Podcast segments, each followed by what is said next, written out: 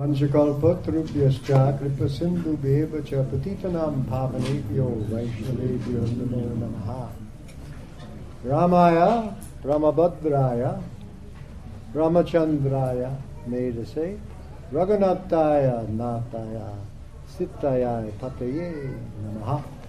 You know this prayer? I'll say after me. Ramaya Ramabhadraya. Ramaya Ramabhadraya. Ramachandraya Medashe. Ramachandraya Medashe. Raghunathaya, Rag, uh, excuse me, Raghunathaya Nathaya. Raghunathaya Nathaya. Sittaya Pataye Namaha. Sittaya Pataye Namaha. So we are offering our obeisances unto Lord Ram, uh, who is uh, described as Medasha, means very intelligent. Uh, he's the Lord of the Raghu dynasty, Raghunatha, and just Natha, the Lord of everyone. And he is the husband of Sita. And that's the part I want to talk about tonight because there is a, the Ramayana is very well known in India. Uh, there's comic books, there's uh, uh, te- television series, there everything. Everybody knows this very well. Uh, there's Hanuman action figures and so on. Uh, but that actually the, the Ramayana has a, a kind of secret and uh, Srila Prabhupada has revealed that secret to us. And uh, so if we, if we think of Rama as the, the husband of the goddess of fortune, so, the, the, so this is the secret meaning of the Ramayana, that Sita, who is Lakshmi Devi, means she's the goddess of fortune. So that's two things. In English, we say somebody has a fortune, that means they have a lot of money. And if they have good luck, we say that luck, we say they're fortunate. So both things, good luck and lots of money. This is the blessings of the goddess of fortune, of Lakshmi Devi.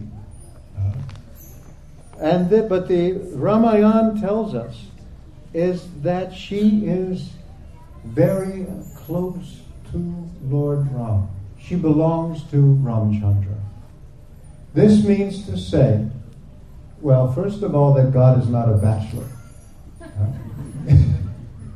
Sometimes the Christians say God is all alone by himself, but actually, he has his energy, his Swarup Shakti.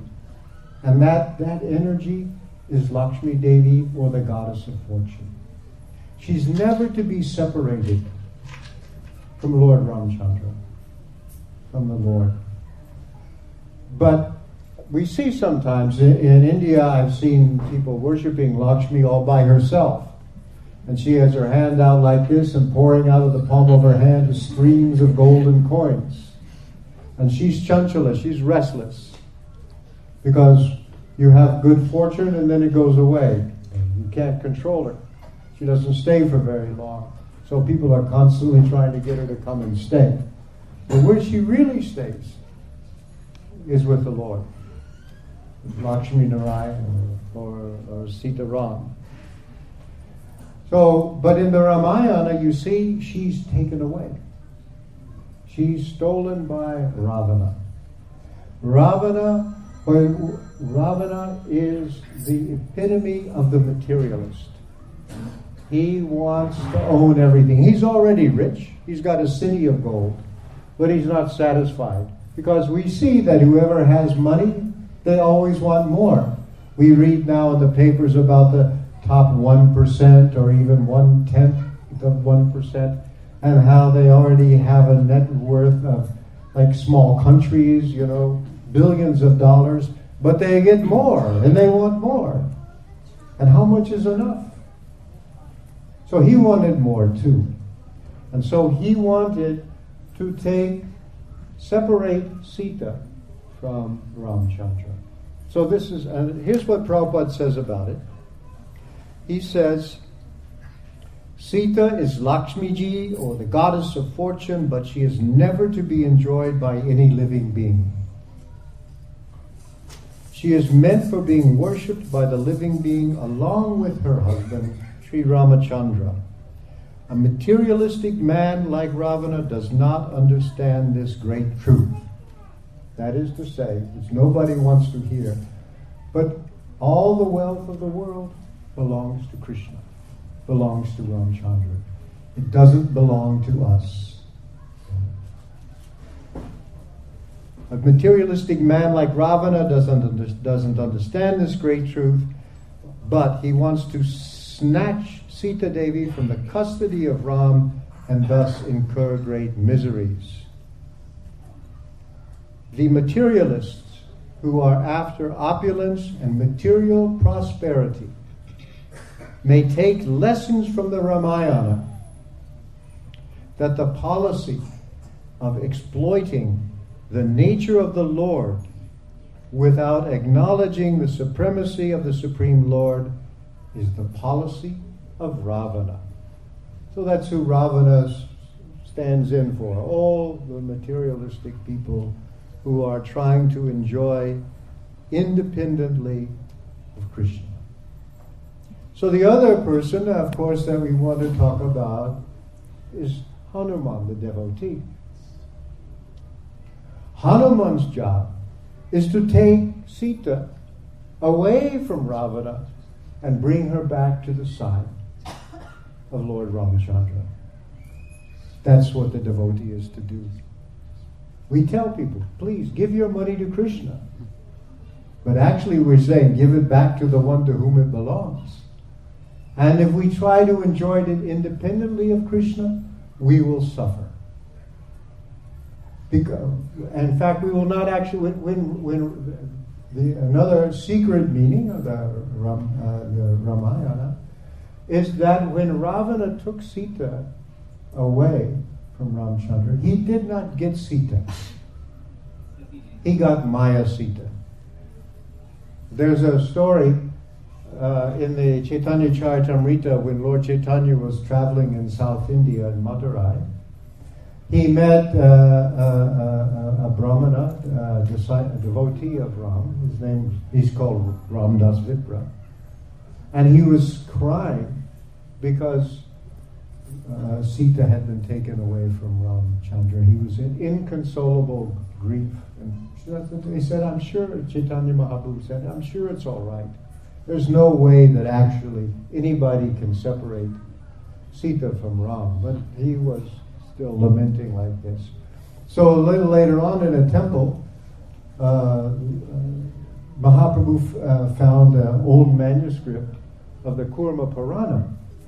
And there in that Purana, it's told that actually that when Ravana took Sita, uh, it became Maya Sita. And was with him was Maya Sita, the illusory, seemed like Sita, but not really Sita.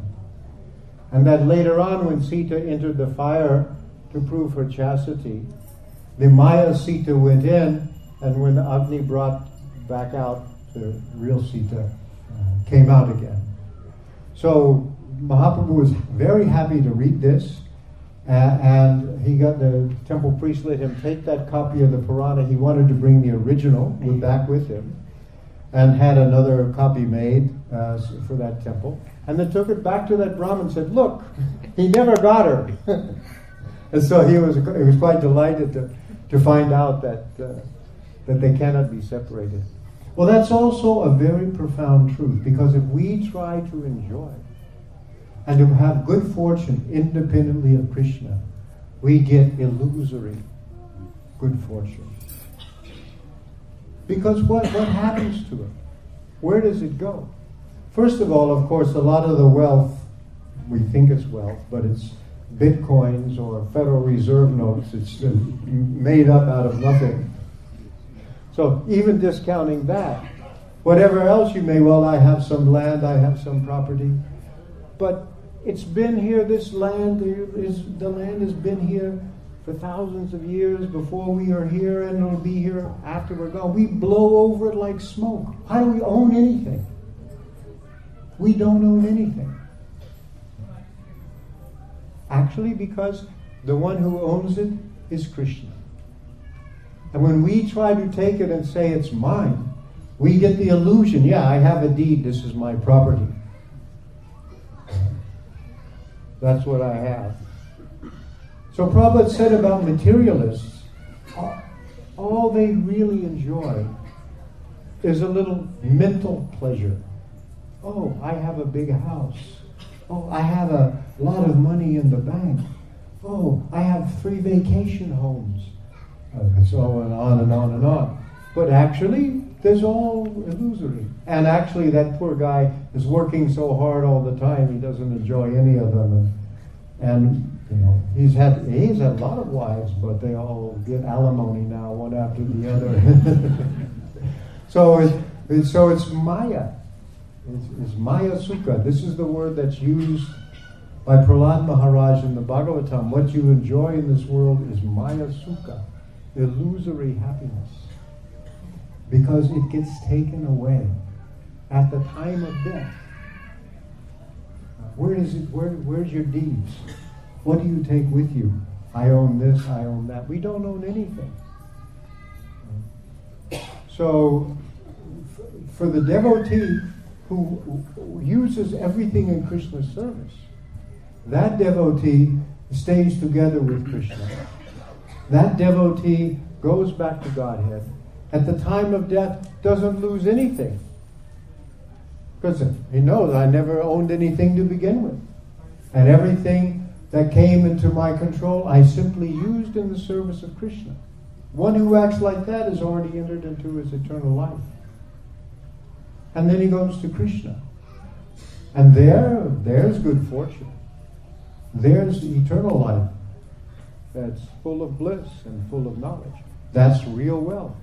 So if we are together with Krishna or we're together with Ramchandra, then good fortune is always there.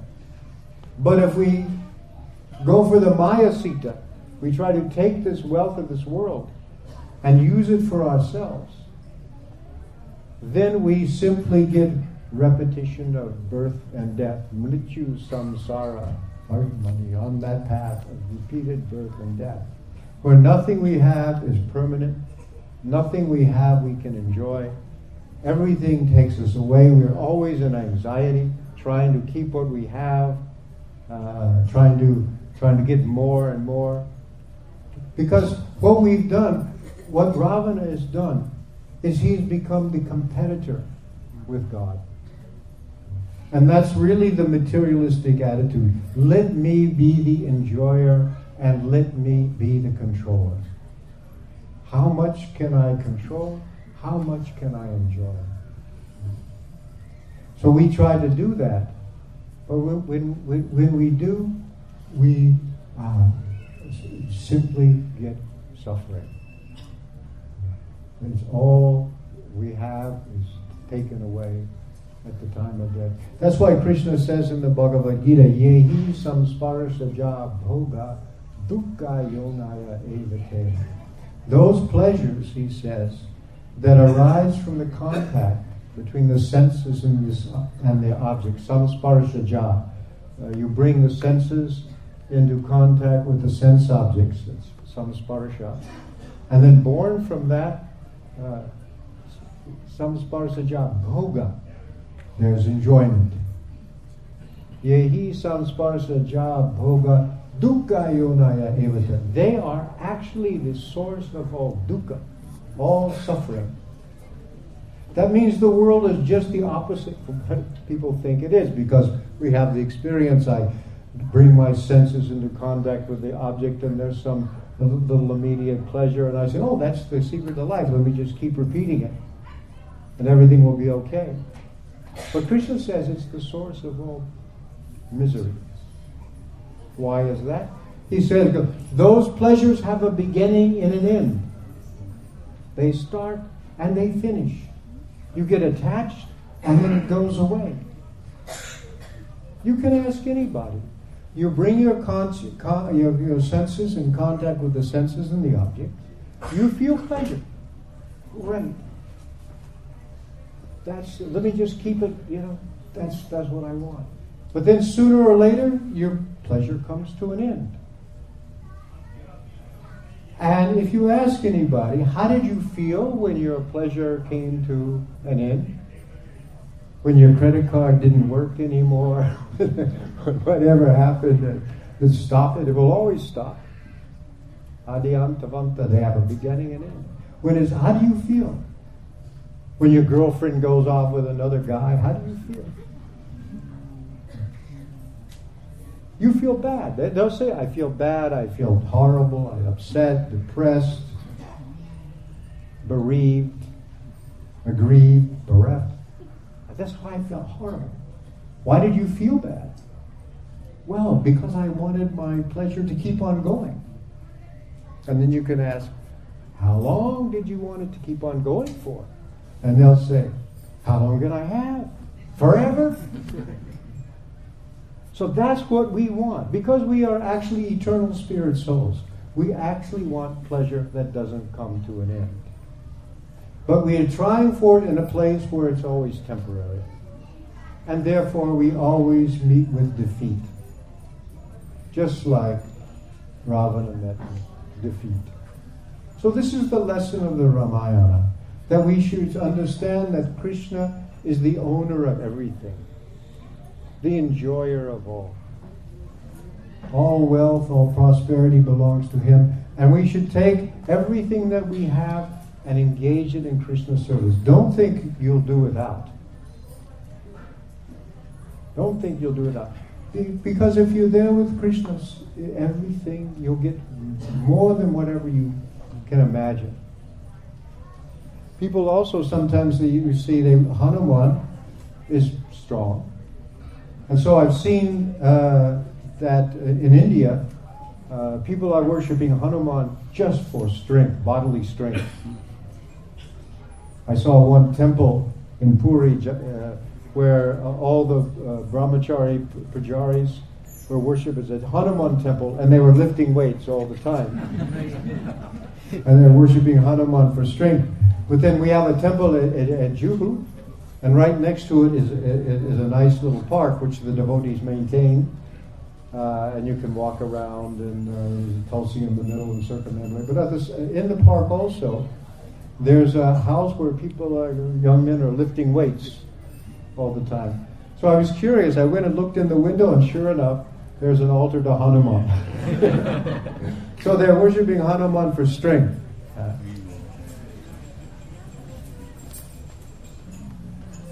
so Hanuman was certainly very strong, but the real strength came from Lord Ramchandra. Because Prabhupada points out in the ninth canto of the Bhagavatam, there's a, a, a con- condensed Ramayana. You stop now, huh? Keep on going? Okay. There's a condensed Ramayana, and he, he, he tells us that uh, Ramchandra had the latest in military technology and the and the uh, monkeys, Hanuman and his monkeys, they just had tree trunks and stones. So they were they were outgunned, as we say, but they won anyway.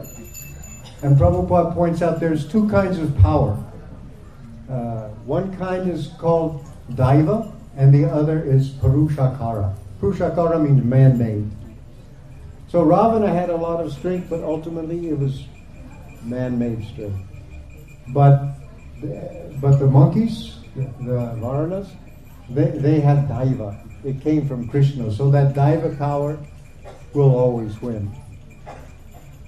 So everything that we want is there when there is Krishna. When there is Krishna, when there's Ramchandra, there's Sita, Hanuman. Everything is there, and that is our ultimate good fortune. Thank you very much. Shri Ram ki jai, Sita Ram ki jai, Ram Ravani ki jai.